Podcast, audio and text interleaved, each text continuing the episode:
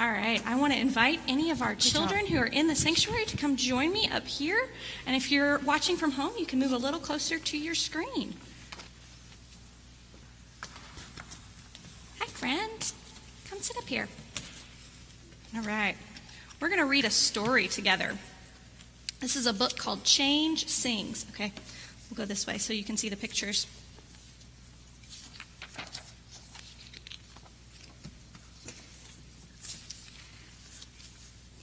Can hear change humming in its loudest, proudest song. I don't fear change coming, and so I sing along. I scream with the skies of red and blue streamers. I dream with the cries of tried and true dreamers. I'm a chant that rises and rings. There is hope where my change sings. Through, though some don't understand it, those windmills of mysteries, I sing with all the planet and its hills of histories. I hum with a, loud, with a hundred hearts, each of us lifting a hand. I use my strength and my smarts. Take a look, take a knee to make a stand. I'm bright as the light each day brings.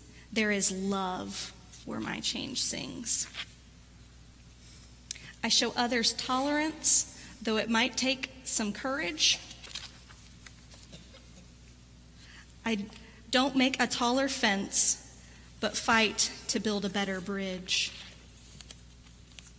I talk not only of distances from where and how we came, I also walk our differences to show we are the same. I'm a movement that roars and springs.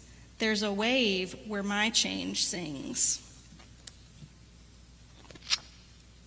Change sings where? There, inside me, because I'm the change I want to see. As I grow, it grows like seeds. I am just what the world needs. I'm the voice where freedom rings.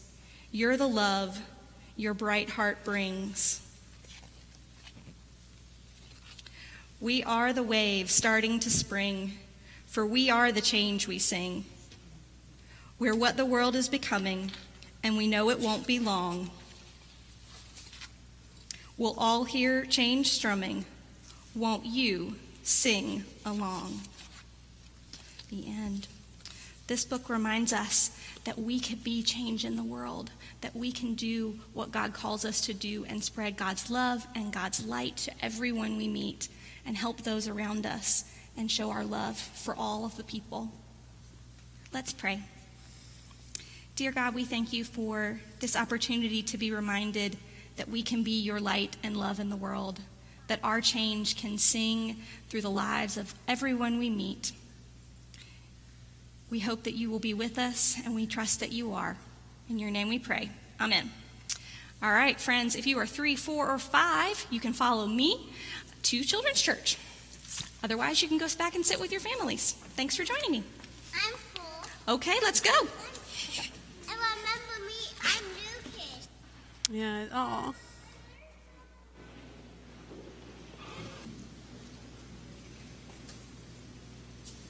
Good morning. I'm Frances Merritt. My sermon title this morning is A Blind World Jesus, the Light of the World. Two songs come to mind with this text. The first is the famous hymn, Amazing Grace, in which Newton says in one of the stanzas, was blind, but now I see an almost verbatim quotation of a man born blind in our text this morning. But, but this is also what also comes to mind another song. Jesus, the light, Jesus, the light of the world. Because the religious authorities are blind to the light of the world. Our sight is a wonderful gift from God. we marvel at the fiery colors of a sunset, the rich pastels of spring, and the delicate beauty of a flower. How tragic it must be to never see the light of day, never see a beautiful sky, never see the eclipse, never see a tree, never see a bird, never see a snowflake, or to never see the faces of our parents. Yet, there is a far greater tragedy than physical blindness. In our text this morning, Jesus is walking along the city of Jerusalem, and he noticed a man who was born blind. There's no indication that this man cried out to Jesus, nor that anyone called Jesus' attention to this man. Jesus has healed many blind people in the Synoptic Gospel. But here, this man is blind, which points out seemingly his hopelessness. The man was born blind, and that fact sparks the disciples' question Rabbi, who sinned, this man or his parents? The disciples wanted to call a meeting. The disciples saw the man as a subject of a theological discussion. That's not what Jesus saw. Jesus had compassion for this man.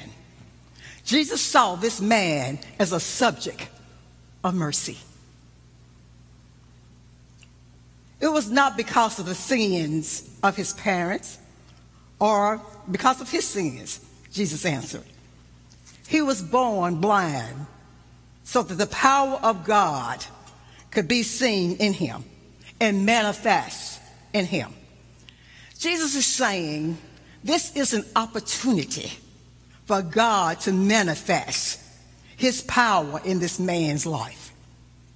Friends, whenever there's a whenever there's suffering and hurt in the church, there's always an opportunity for us to do this work, to heal the brokenhearted, to give to the poor, and to give sight to the blind.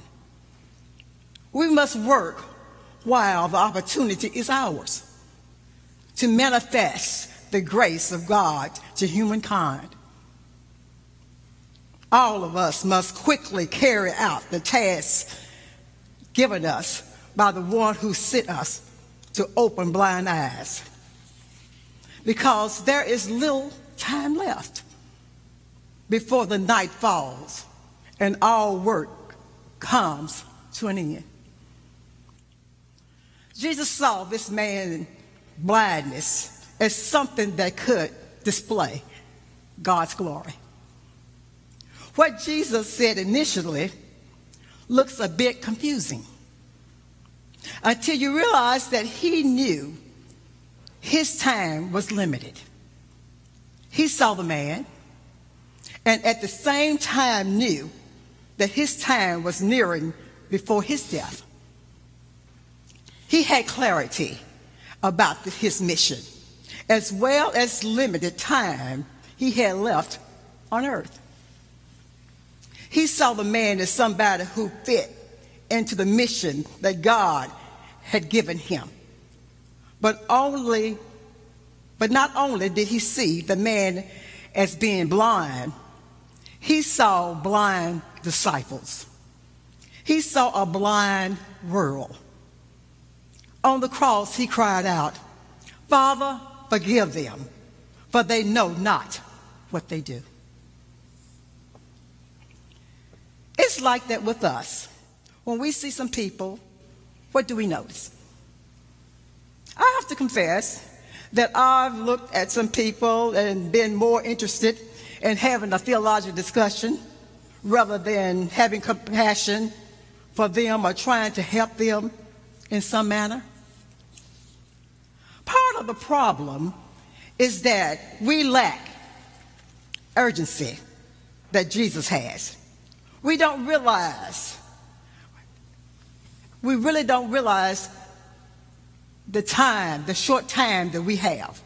We look at people and we look at time and we see something completely different than what Jesus sees. Jesus said, I am the light of the world. There's more than meets the eye. As you remember, Jesus had originally called himself the light of the world in John chapter 8, verse 12.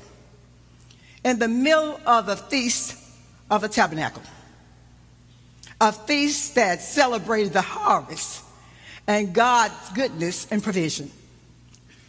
As part of the festivities, four golden candles were put into place, and oil was poured into a large gold bowl.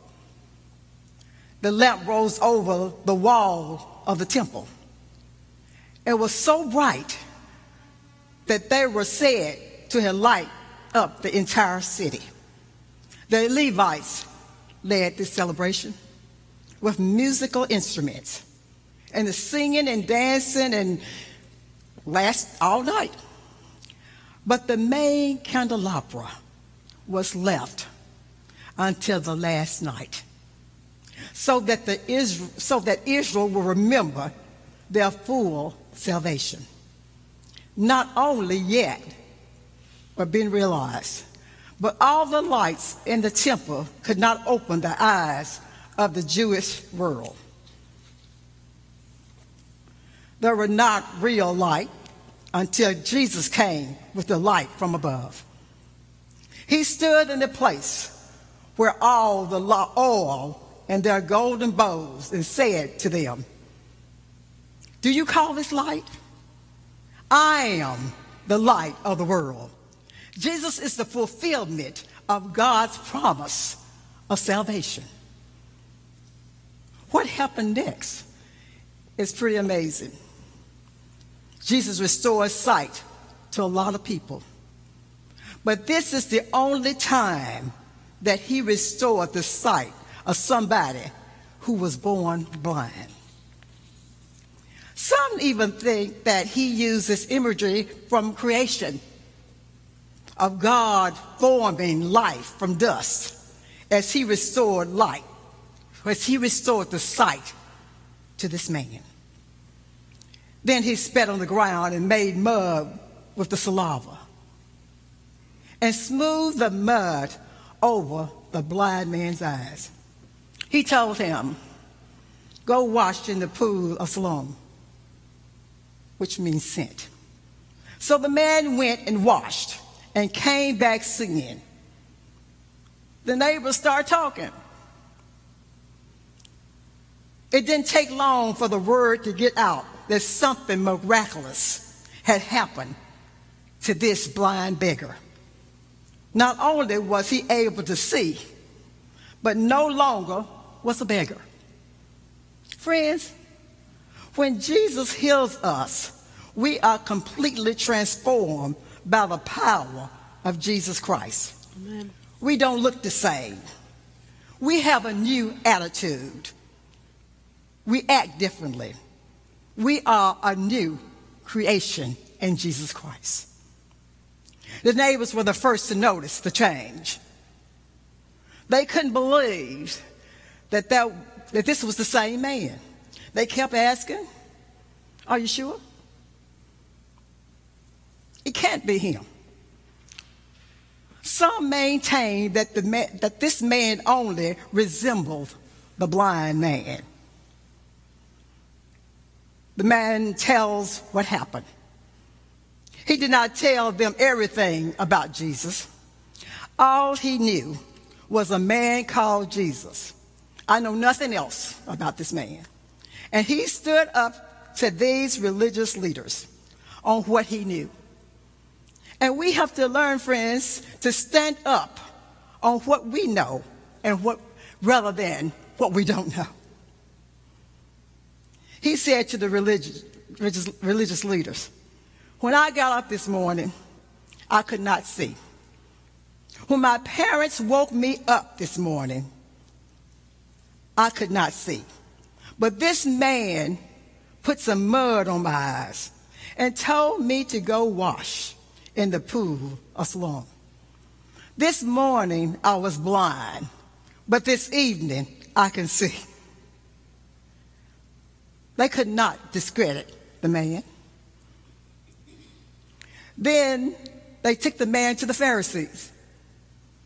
This is the religious institute of that day.